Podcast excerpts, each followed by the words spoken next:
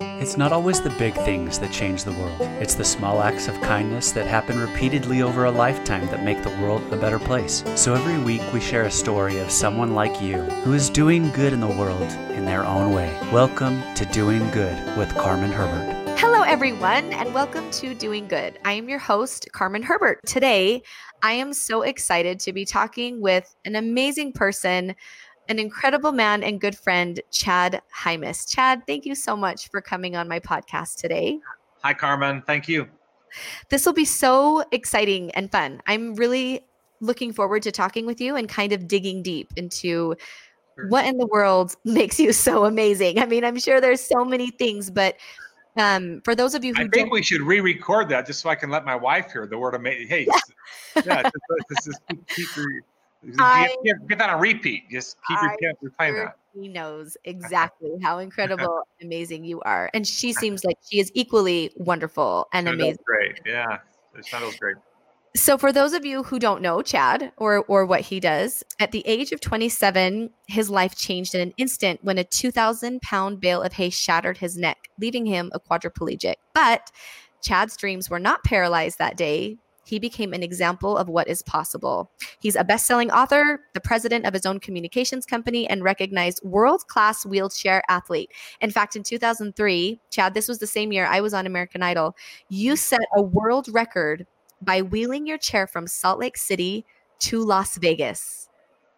Did that take several days was this like straight through did you rest like how, yeah it took 11 it took 11 days it was probably the dumbest thing i've ever done in my life um it was 11 days, and we did rest. We, we wheeled about eight to 10 hours a day and tried for 53 miles a day. Eight to 10 hours a day. That is incredible. Did you have a team with you? Was this something? Yeah, full entourage. We had a bus and a motorcade. Through major cities, it was a, usually a police motorcade. So Cedar City, Salt Lake City, obviously, and then Las Vegas and Mesquite. St. George, also a motorcade. But other than that, it was kind of, there were some lonely times as well. What sure. did you, were you on the highway? Like um, mainly the highway, mainly I-15, but there was frontage roads that we had to take um, through Cedar and St. George. We we get off on frontage roads, but mainly on the highway. Oh my goodness. I want to talk to you more about that and what inspired you to we can talk that. about that. That would be a good conversation for today as well. That would be kind of cool to talk about. Okay, let's do it. Okay. So, your speaking career in the areas of leadership, team building, customer service, and mastering change has brought you multiple honors. You served as president of the National Speakers Association, the Utah chapter, and you are a member of the Elite Speakers Roundtable, one of one of 20 of the world's top speakers, which is amazing. And you've traveled you travel as many as 300,000 miles a year speaking to audiences around the world. You have graced the stage of hundreds of professional and civic organizations including Wells Fargo, Blue Cross Blue Shield, AT&T, Rainbird, IHC, American Express. I mean the list goes on and on and on. And I think what is so awesome is that the Wall Street Journal calls you one of the 10 top most inspirational people in the world. That's quite an honor. That was unexpected. Uh, yeah, in fact, I got a call from a mutual friend, Kevin Hall, that told me that that I remember exactly where I was at, Carmen, when when I found out about that because um, I had no idea. I was in Las Vegas at the airport at McCarran Airport, and Kevin Hall called me and said, "Have so have you seen the Wall Street Journal?" And, that, and that's when I went right to the newspaper stand and I pulled it up, and it was there. Oh my uh, gosh! So that was kind of cool.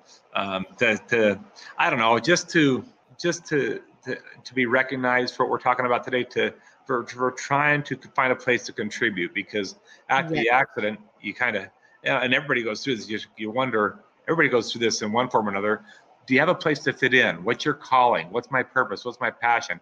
You know, where can I find a place to to really do something for somebody? And so, uh, I'm excited to talk about this topic today with you. I'm really excited to talk with you. So let's jump right in. When you were 26, so before the accident, had you had did you have aspirations of being a public speaker or being in the public oh, heavens no my dream my dream's simple my dream's easy i mean I, my dream's always been to be surrounded by these animals and to be a hunting guide i know that sounds kind of i mean to be a farmer and a rancher I know that sounds a little bit different, but I love farming. I love ranching. I love cattle. But my favorite animal, and I think is one of God's most majestic creatures, be, uh, uh, second to us, is elk.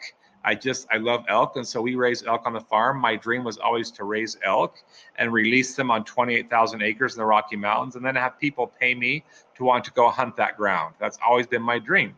So prior to the accident, that's what, no speaking, none of that. Just just just building that dream, and that was going to be my good. Here's the so here's kind of the irony of this is as we talk about doing good and what I thought was going to be my plan, as you just mentioned, 300,000 miles a year. I think it's now been 89 countries. And I share this very, very graciously and humbly. Oh, my uh, goodness. That's a lot. I used to think that 28,000 acres, Carmen, was a big piece of ground. Yeah. I, so that's what I thought. But 89 countries is crazy. is crazy big.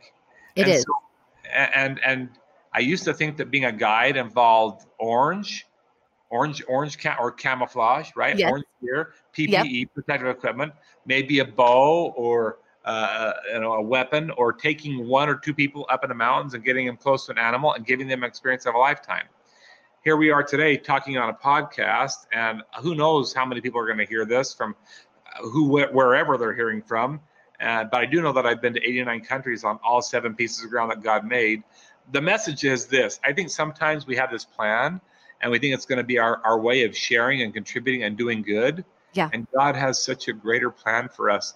89 countries is such a such a massive plan and, and such a bigger piece of ground, a much bigger oh, piece yeah. of ground. And then I go outside at nighttime up here at the lodge and I look up in the sky and I see all the stars and I think to myself, you know, so much bigger than what I ever anticipated. There's got to be there's got to be a lot of elk up there. There's Yeah. got to be a lot of farms up there. There's got to be a lot of alfalfa fields up there. That, that's what I think to myself. And there's got to be a lot of unlimited water, no drought up there. Right. So, so I just think sometimes as we think about doing good, I think about we think too small. And then I think sometimes we think we have to do things on a bigger scale. And what I've learned is it's the small things that we do that lead to the greater good. I love that. And I want people to recognize that, that they don't have to go and be in 89 countries, nor do they have to have 28,000 acres. Maybe it's something as simple as sitting. Here's one. We have an adopted son. You know this, Carmen. He's the African American from Ethiopia. Yes. And um, I have been home since this pandemic hit our our world for the last six months, and I can't tell you of a time that I remember me doing homework with my children. I um I don't I I, I I'm just telling you I, I don't recall because I've been gone, I've been traveling, and, and so I, not not that that's a good excuse. I just don't recall a time where I have done the specific deed of homework with any of my children. Yeah. And in the last six months, and at first Caleb just asked me if I would come and do math with him. And so I wheeled my chair up and I didn't know what the heck he was doing. It made no sense to me. What grade is he in? He's in sixth. Sixth in grade math. grade. That's my Yeah. son too. Yeah. And I just Don't ask me how to- math. It- It's yeah. a huge transition, right? This is getting ready for getting ready for the, the next level of school. And so it's Yeah. tough math. It's math that's probably simple from I just didn't even get it. And the truth is this he just wanted he just wanted me to sit by him. He just wanted time with dad. Yeah. So I just sat there and, and we kind of worked through the problems together. And I would look some stuff on YouTube and and we just kind of figured things out together. And wrong or right, it was just that one. All influence is is doing good for somebody else. Let me rephrase that because we do have influencers that do bad. I mean, let me just bring that. I mean, all influence is is to be able to maintain followers, have a have a following, and people. That's what influence is. Do you have one follower, two followers? That doesn't matter. Good, bad influence is maintaining followers. I Mhm. don't like what Hitler did, but you got to hand it to him. He had followers. He I had don't like what followers. Bin Laden did. Got to hand it to him. He had followers. So I'm trying to get followers for good, kind of like what you're doing with this podcast. Followers for good. I went and sat by my son, and now we have a homework study every Wednesday, and all of his friends. Oh, oh how fun. But that would have not happened had that one little moment. Dad, will you just come sit by me and, and help me do some math? And I wheeled up and said, I this doesn't make sense to me. Well, Dad, maybe you could just sit by me, Dad. And it all started. So now we have like 10 of us. And all of his friends come over. And yes, there's ice cream involved. That's always involved. Of but course. we do math, right? Right, Carmen? So that's it can be something as simple as that. And I I'm- go back to the I, I'm sorry to mean I, I equate that to the worlds and and the the countries that I've been to. It's just it's just the small things that we do, Carmen. Yeah, no, I I I was gonna say I love that you brought that up. That it it's often the little things that we do with and the one-on-one time that we spend that changes our lives and changes the lives of those that we're with. And I love that you talk about turning a bad situation like a pandemic into something good that Heavenly Father can always take whatever is happening in our lives and turn it for our good. That's what he does. He turns water to wine. He does everything for our benefit and for our good if we let him. And if you would have right. been like, no, yeah. I don't have time to sit with you, or no, because heaven knows, of course you're busy. Of course you have things that you're doing. It's not like your job has stopped, it's just different. And it's so easy to say, I can't, I can't, I can't. But because you listened and you took the time, now look what it's done. And, and look how much it's changed your son's life, knowing that my dad loves me and he'll just take the time to sit with me. Sometimes it's interesting with my kids some of them just want me to be there. They don't even necessarily want to say anything. They just want me there. They want you and there. They present. want me there. They want yeah. me present. They just yeah. need to be like, if I ask her a question, she's there to answer. So they'll kind of sit around me while I'm making dinner or in the car, whatever. And and just knowing that, okay, mom is here is enough for them and is comforting to them. Just knowing that. Carmen, and I, I have an acronym for that. I call it visible. Oh, yeah. I just call it VFL, visible felt leadership. So VFL. instead of telling them to go do their homework, be visible felt. In I words, love be, that. Be right there with them. Visible felt. You know, just because we have children doesn't yeah. make us a good parent. parent. Right. Right. It's demonstrated by behavior. So I've kind of, I've kind of learned this the last six months that I need to be more visible in. I mean, missing, not missing my kids' ball games that was great, but maybe that wasn't enough. And so I'm trying to maybe make up for a little bit of lost time. I and do you know what? I think that we are always relearning the things. It's like in church, you hear the same stories over and over and over and over and over. I think yeah. we learn the same life lessons over and over and over too. Right? Sure, it just yeah, we, sure. we, have to relearn them in different situations and and we have to it's re, it's repetition. Um I I love that you talked about how you had this plan, 28,000 acres, you were going to be a hunter. You must have been influential and and good with people if you wanted to be a guide. You had to be comfortable around people. So Heavenly Father had kind of honed your talents of being comfortable with people, being a leader, being in charge.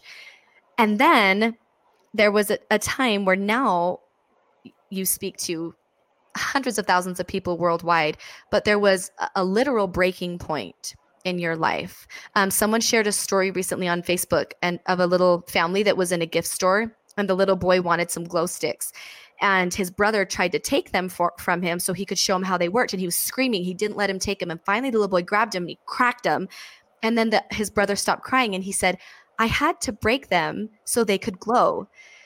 And I think about that with your story. Heavenly mm-hmm. Father literally broke you so you could grow and do so much more than you imagined. So, can you kind of take us back to when you were 27 years old, that breaking moment, and how you have been able to glow from that?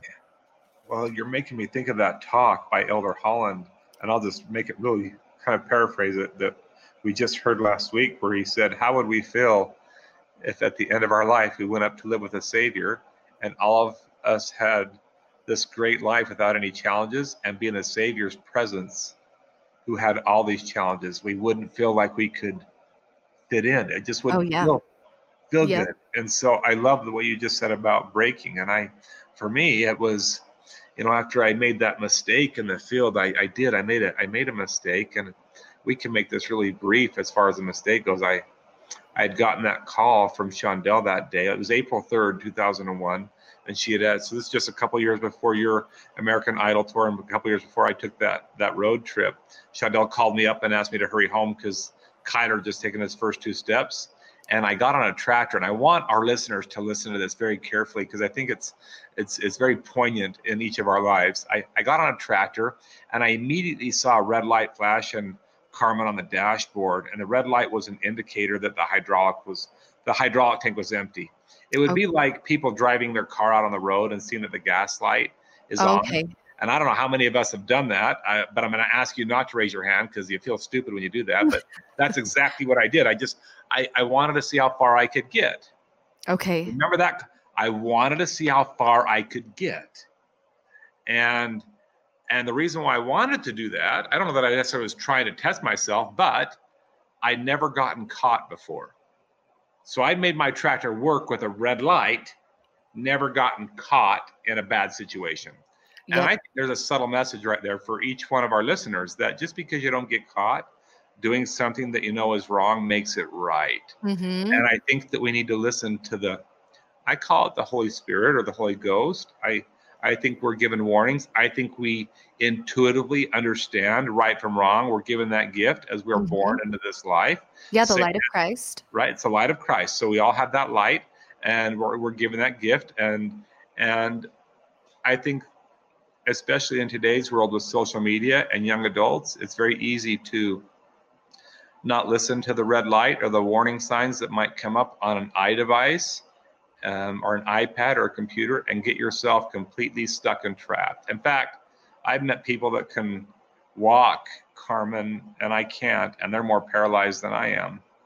And I, I don't say that to be mean or rude. I just, there are people that find themselves trapped. And so, Yes.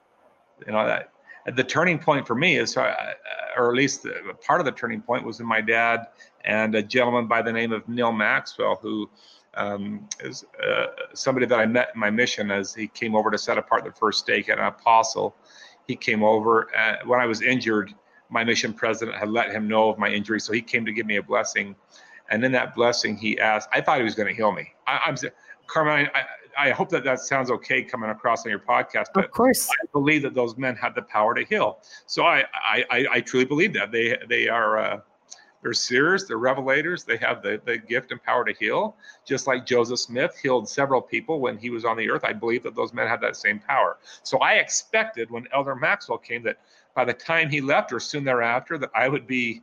I mean, that's how desperate to walk I was and to get back to my dream and to get back to building and creating what I wanted for me.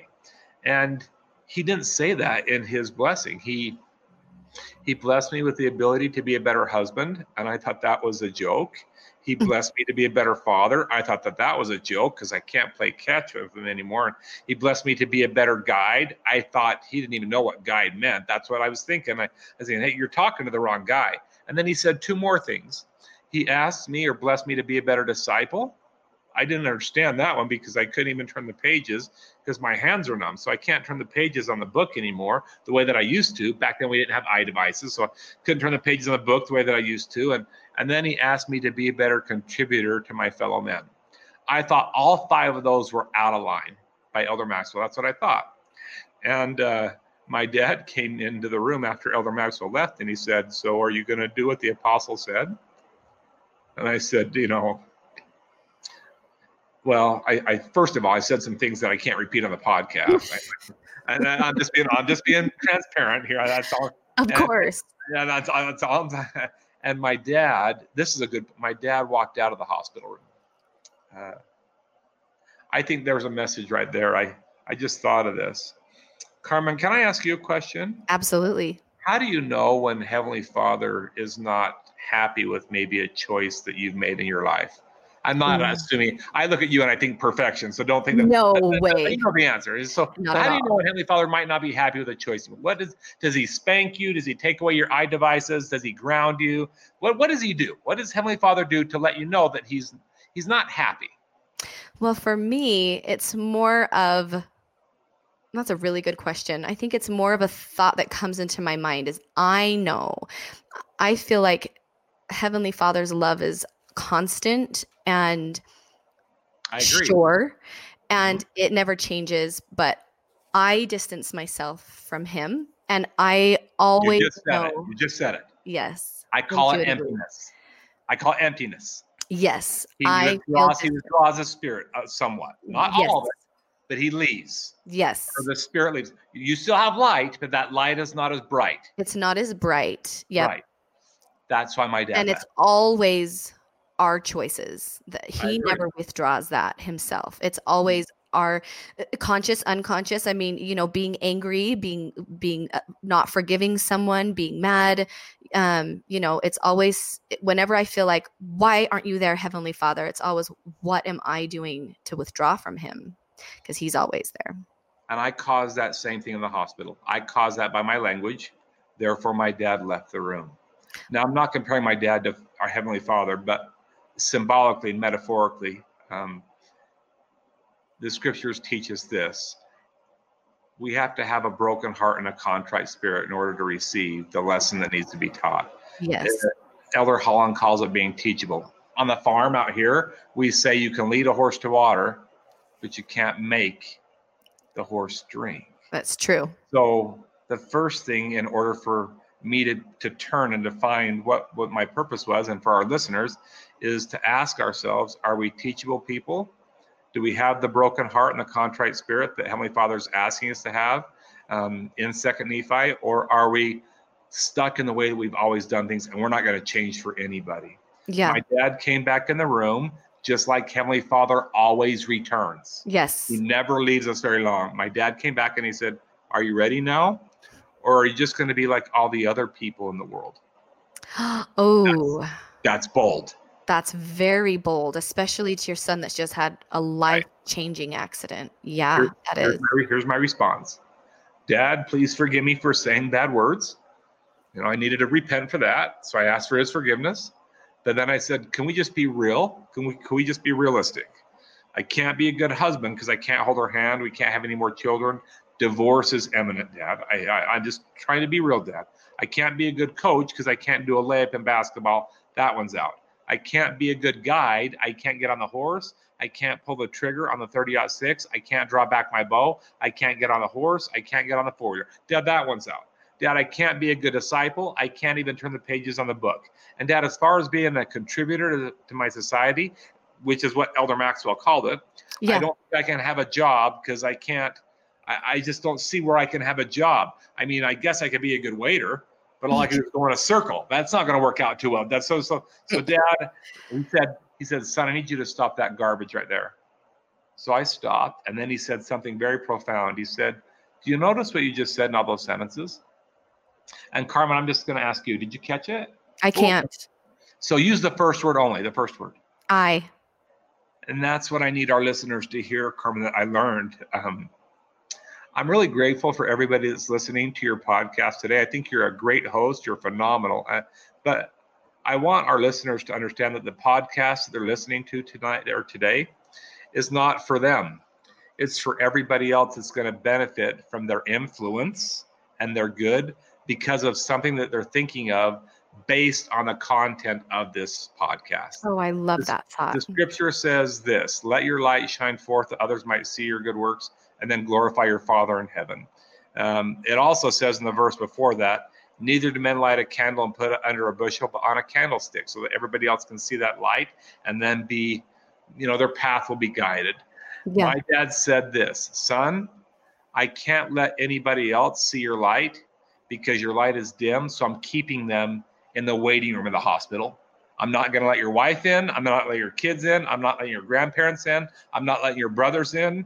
No one is allowed in here because you're too focused on yourself. Oh my goodness. Your dad So, your dad must have felt like it it- was Well- okay to say all that, right? well, my dad and I are close. I didn't think we were that close, but but he knows me. And but think about this for him, Carmen. You have children. Yes. What if your children? Let's just take your oldest. What if you found out that your oldest son was on a hospital bed, and you were rushing to the hospital, and your oldest son was hooked up to a trach, and you found out that your oldest son will never be able to walk again or use his hands as his mother. And I have children too, Carmen, just like you. I don't know that I could. I don't know that I could. I mean, wouldn't it be so much easier to just let the doctors go, let them know what the stats are and the prognosis? That'd be so much easier. Let the doctors do their job. My dad did not want me to be a statistic, and I don't think that Heavenly Father wants us to be one either. I totally agree. It, God, it God doesn't want you to be a statistic. He doesn't want. He's Yeah. not overly one with math. right. So my dad had the courage to come and talk to me, so that not nothing against white coats, but they're going to tell me, you know, hey, there's no cure for the spinal cord. You can plan on this. Yeah. You know, prepare yourself for this. And my dad wanted me to hear the blessing of an apostle. What an amazing father. So I don't know how to say any better than that, Carmen, but that's what that's what happened. It's it's it's perfect. And and as you said that, um, as a mother, that probably would have been more than I could have bared to see my son like that and, and, and to see them broken, not only physically, but spiritually feeling broken. And easy for you to feel like, as I would, there's nothing you can do. There's nothing fact, you can do. But in fact, there is. Yes. There is, right?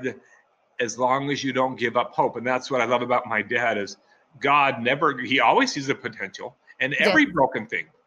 And everything that's broken, he always sees the potential in that. Whereas as human beings and as imperfect people, we tend to look at everything that we've lost. So I have learned as a turning point, losing 95% of my body, to focus on the 5% that I've still been given. And with that 5%, more has come to me in the process. I mean, so much more. I, right, I, right. So much more. And I love that you I love that we have this theme of of being broken. Just like with those glow sticks, their potential is to be shine so bright and be so beautiful, but there has to be that point where they're broken. And I know you love animals and horses. And I actually was reading about being broken and breaking in a horse. And I'm sure you know this, but I just learned that the term to break in a horse actually means to be allowed to be wow. led by. That's right. So when when in the scriptures it talks about coming to Christ with a broken heart and a contrite spirit, to me what that means is that we are allowing him to lead us. Be led by we, him.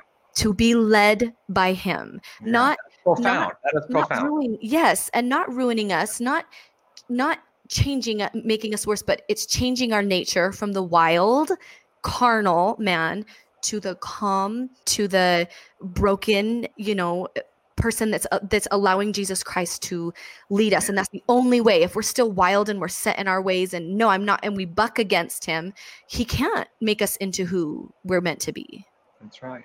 Goes back to that talk again of the elder Holland gave and I I also think about that marathon that you were talking about and how crazy that was. I I remember during that marathon when we were in Mesquite Nevada we were almost there and kind of like Forrest Gump if you've ever seen the movie Forrest Gump where he oh, just yeah. stops he just yes. stops he just he's just like, mm, that's good. I'm done. I'm, I'm done. done. I'm, gonna go home now. Yep. That's what I did, and I hadn't finished my marathon, so I I stopped because I was tired. I was weary. I I'd had stitches because I had fallen out of the chair once, and my hands were blistered and bloodied. And it was about two o'clock in the morning because it was so hot outside. So we changed it to, to to pushing at night, and I just stopped. And I, and my dad got off of his motorcycle and he came up to me and he he said, "Everything okay?" And I said, "Yeah, I I, I think I'm done now. I, I, I and yet you can see Las Vegas, the destination. You can see it. It's 87 miles away from Mesquite. The the lights light up the sky. I can see where the I can see where I need to be, but so close. It's so close, but yet yet it's so far away. And I just think that you know I'm too tired. I can't make it. And he said, "Okay, I'll I'll take you back to the motorhome. We'll take you home." And so he picked me up out of the chair and he carried me back into the motorhome. And he said, Before we turn this bus around and head home, can I talk to you for a minute? I said, You bet. He said, How have you been measuring your success? And I I said, I, I don't understand what you're talking about. I what, what, what do you mean? He said, Well, how have you been have you been measuring your progress every day? Well, I said, Well, I, I count how many miles I go. He said, mile How do you do that? How do you do that? And I said, Well, I don't know. I guess I'm looking at the, the mile markers. Yeah. And he said, That's right. I've been watching you. You're looking at the mile markers. And he said, That's not a bad way to measure, son, but but sometimes those mile markers come quicker and sometimes they come slower. He said, if you're willing to go back out and use a different mindset, and instead of even looking to the right side for the mile markers, I'd like you to start counting the yellow stripes in the middle of the road. And if you're willing to do that, I'll be right by your side. I'll walk by you. I'll get off the motorcycle and let's just see what happens. And I said, Well, I don't like the idea, but I trust you. And I think sometimes we need to put our trust in our Father in heaven as well. Yes. I don't like the idea, but I'll trust you, Dad. So he carried me back out. And Carmen, on day number eight, which is the day that I quit, I pushed just over 900 stripes. On day number 10, I pushed 4,300 stripes. And on day number on day number that would be day number 10 and the night number 10 i pushed 11000 stripes and on that On that 11,000 stripe, I hit Apex Junction. For those listeners that don't know where that is, that's only 17 miles away from Las Vegas, and it's the last crest before you go downhill into the into the, into the strip. So we waited until day number 11 at nine o'clock in the morning. They shut the strip down. There was a helicopter above us, full police escort, and I coasted my way to the finish line. And it was unreal because people started coming out of the casinos because it was broadcast on the TV screen. They were running out at nine in the morning. Now, granted, they were all drunk, but I didn't care. I didn't care if they were drunk. I, they were cheering me on. And when they were I cheering crossed, you on. Yes. And when I crossed the finish line at the Mirage, I remember what my dad said was true when he said, son, it's not the big things that make the difference, the, the big, the big grand good things that you do. It's the little tiny things that you do, the little tiny acts of kindness, the little tiny measurements, the, the stripes. Each stripe. That, that will make the biggest difference. And I want our listeners to focus on that. And did you literally count every stripe? Did After you Mesquite, I did, yeah. And every night we recorded them, but not up and not not before then I did. Not before that, but after yeah. that moment, you mm-hmm, counted yeah. I never looked at mile markers again. I did. I never did. I just look at the stripes, just count them again, and I missed a bunch. But I yeah. didn't care. I just, I just, but I, I just, it was progress because I'd see passing stripes. So I would, I would miscount. I'd start over at one again, but it didn't matter. I was just looking at stripes. It was all progress. Stripes. So yeah, so that, that's kind of how we did that, and otherwise I wouldn't have finished. So I need to go back a little bit and back to the day of your accident. Tell us really quickly what your diagnosis was. You were oh. quadriplegic. C up C5, C6 level. So I lost my I can tell you what that means. Is that what you want to know? Yeah, because I want to oh. know. Yep, I want to know uh, what you were diagnosed, what what your prognosis was. Sure. And that then changed. That that's still the same. It's been 20 years, and that's 20 years. Same. So I lost my feet. I okay. lost my legs. I lost the use of my midsection. Okay. I lost the use of all my stomach muscles, and I lost two out of my three chest muscles. So the only muscle that I have in my chest is what it's called the diaphragm. It's what allows me to breathe yes. without a trach. And it allows singers to sing. Yeah, and singers. That's right, and singers to sing. And I, um, I was able to wean myself off of that trach three months later. I did lose the complete use of all ten fingers and my hands, and I lost my forearms. I have no feeling in my tricep. I have a little bit in the bicep, and I have perfect shoulders, and I can feel my neck perfectly. And I sustained no brain damage that night. And this came from that light that was on the tractor. Mm-hmm. What was the accident that that caused that? The accident because I ignored that warning light. There wasn't enough hydraulic in the tank, so like an empty fuel tank, and that um, I had a bale of hay suspended in the air to feed the elk that night. And because the oil pressure wasn't high enough to hold the bale in place, when I put my tractor in reverse and then tapped the brakes, the momentum of the heavy bale up high Right. It just common sense. It just rolled over, and that's what landed on my body. It punched my head through the steering wheel, and a shaft went through my mouth, breaking everything in its path. The doctors were able to fix all the bones. In fact, I know that you can see it. Our listeners can't, but you can see it right there. Tell yep. me, you can you see it? Come, you see the scar? Yes, I can. It's three, right three and a half neck. inches. Yep, it's right yep. in front of my neck. The doctors went in and they used titanium and welded it all back together. But there's no glue for the spinal cord. There's no, no. stitches. There's right. no duct tape. And so that's where my new life was to begin. Can I ask who found you? My wife did. Yeah. Did she just realize where is he? He hasn't come home yet. No, I have a video that I usually play. Um, people can go look it up on YouTube if they look up my name. Shondell saw the blood on the dirt tire, and she saw. So she came up because remember I was in a hurry home. Yes. To watch my son, son. steps. Yeah, play and to play ball. Mm-hmm. I never would make it home.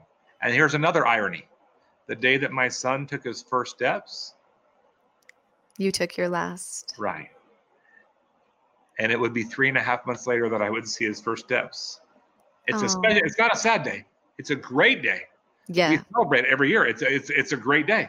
The day that I saw him walk for the first time is also the same day that we played catch in the hospital bed for the first time. It would oh. be three and a half months later. That I would witness his first step. So it's really not a sad thing. It's it's it's it's emotional because it's it's a it's a great blessing because I was still here to see that and to witness that. So, and that is such a blessing that your life was spared. I mean, your head could have easily have been severed. Uh, you could sure. have been crushed. I mean, there's so many things that could have happened. So, what made you decide to do that marathon? Was it more like I need to prove that I can do something impossible and prove that it's possible to do something that you don't think you can or was it i want to set a record what was the motivation behind doing the salt lake to vegas ride two months before my accident this is a great way to wrap up for sure. Um, my dad was at his insurance sales meeting in dallas texas where they bring their top sales reps and my dad was in the insurance business. And when he was there he heard a speaker speak from the platform and my dad declared it the most inspirational thought provoking message he had ever heard, maybe outside of a church talk or a conference. He loved it. My it's uncanny of my dad to buy to buy promotional items. You know, oh, to go to the. Yeah. It's just not my it's just not my dad's style. After my dad heard this guy speak, he went to buy his book at his book table and to buy his VHS tape. That's how old we're talking. Oh. He bought his VHS. VHS. yeah, right. he bought his VHS tape and he bought his book. And, awesome. Um, my dad, when he came home, tried to get me and my brothers with our spouses over to watch this tape. We never would make it happen. We were just too busy in our lives. We never we never did accept my dad's invitation to go watch this this guy speak. The guy was in a wheelchair. His name was Art Berg. He was a quadriplegic, and so a few months later, my dad's oldest son would break his neck, and when you're in a hospital and you're laying flat on your back, you really have no choice about what you're watching. Yeah. You know, your your parents are going to make you watch whatever they want. So my dad had me watch that. Tape. Perfect time. Yeah, right. Yeah. And when I watched it, Carmen, I don't remember what he said. I wasn't really inspired by the words. Not that they weren't inspired. I just wasn't. I wasn't paying attention to that. Yeah. Here's what I was watching. His hands looked like mine. He was happy, and I wasn't he was producing and contributing what everything that elder maxwell told me i was now witnessing with my eyes and it was i was watching on a tv screen. So i needed more carmen. It'd be like somebody hearing you sing and they need more of you because it makes them better. Art made me it was my medicine of choice. I needed more drugs. I needed more. So my dad called his office and ordered more. Here's the key. Remember about we were talking about acts of good? We didn't know that the delivery person was going to be Art Berg himself. We had no, no idea. No way. Art came and saw me. He brought it to me, and before he gave me all the extra DVDs or I'm sorry, VHS tapes and the books and his poster that he signed for me, he transferred himself, same level as me, from his wheelchair to my hospital bed, and he started to remove his clothes, not in a perverted way, but to show me what was possible. Right. For the next few months, I followed him, not on social media. Facebook and Instagram didn't exist back then. Yeah, right. I, I followed his website and I found out that he was a speaker. He was married to a beautiful gal named Dallas. They had three adopted children. And oh. Art Berg also spoke that year, 2001, the year I was hurt for the Baltimore Ravens, who won the Super Bowl. Awesome. So that year, Art, because he was the, one of their consultants and one of their coaches and trainers, he had tickets to the Pro Bowl in Hawaii, where Ray Lewis was playing in his was playing his first Pro Bowl. So he invited Shondell and I to go watch Ray Lewis play. So he paid for our tickets. Oh, how so fun! Shondell and I flew nine months after my injury. We flew to Hawaii. Not not hard to say yes, right? When someone pays yeah. for everything. So we flew, and Art Berg also spoke in Hawaii while he was there to the Pro Bowl uh, teams that were yeah. playing against each other. That was February 16th, 2002. Nine months after I got hurt in April 2001. Yeah. Nine months later, that's February. Two days after we got home is when I got the phone call at six o'clock in the morning that Art had passed away in his sleep. Oh my goodness. He had had an allergic reaction to medication and oh it paralyzed goodness. his lungs and I had never had a greater loss. That was that was my pandemic all over again. That was oh, my yeah. all over. Just started. I, I, had lost my medicine, my my inspiration. I mean, it'd be like the apostles losing their savior. That's what art was for me. So I asked my wife to leave me alone, and I went out on the asphalt road and I started pushing my chair. And that's when it came to me as though he were talking to me. Art set the prior record in his wheelchair from Salt Lake to St. George. And that's when it hit. I wonder if this world is it missing something now that art's gone and if I can't fill that void. That's when I started to train for the marathon and I started to speak. And that's what happened. Oh my goodness. How that's incredible. What that's what happened. That's that's what happened. And we all need someone in our lives that gives us that hope that you're talking about. We we need that influence. And if we if we don't have that, Chad, if we don't have someone like an art or like a Chad that people can look up to, what what can people do? Who can they turn? I mean, obviously the savior, but do you think that yeah. it's possible to say that we can focus on being that for someone? Yeah, that, I think that that's just that's that for me because people have often come to me, Carmen, and they said, "So when did you finally figure it out? When did it go away?" Yeah, are you joking me?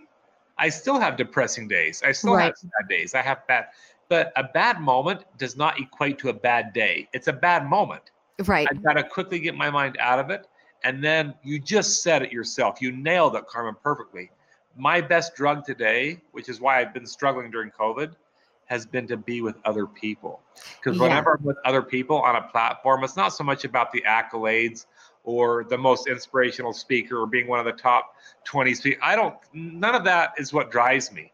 What yeah. drives me is serving other people because two things happen when you serve other people. The first thing is you're focused on them and not you. Yeah. The second thing is you don't have time to worry about your problems when you're focused on somebody else's problems. True. So that's been my drug of choice since. Now that doesn't mean I don't have bad moments. I just don't want to turn those into bad days. I need to make sure I keep it a moment, not a day. I love that advice. A bad day is just a bunch of bad moments. We just keep thinking in our head, right? That's all a bad day is. We keep recirculating them. Yeah. Keep mm-hmm. recirculating bad moments. So just make it make a bad moment a bad moment, and then get right. on with it real quick. I got to get rid of. So when I have those bad moments, and I think about, you know, to myself, if I could only hold her hand, maybe I could really do something. If I could only stand up. Maybe I could dance with her to our favorite country song. Then I could really. And the truth of that is that that's probably true. But then I think, well, she can sit on my lap and we could still dance, or maybe I could just hold her hand and we can watch her movie. More comes to me in, in that process, and our marriage has been better because of that. So, well, Chad, you are so inspirational. I am so grateful for this time we've been able to talk this morning. I loved hearing about your relationship with your father. It's it's obvious that you have a very close relationship and that your dad is a very spiritual in tune man. He knew how to take care of you, he knew what to say, he knew how to help guide you. And because of his influence in your life, you were able to have that hope to go on and be that influence in your own children's lives and in the lives of thousands of others thousands of others across the globe. I, I would add one more thing when you said there's two things that happens when you serve people that you forget about yourself.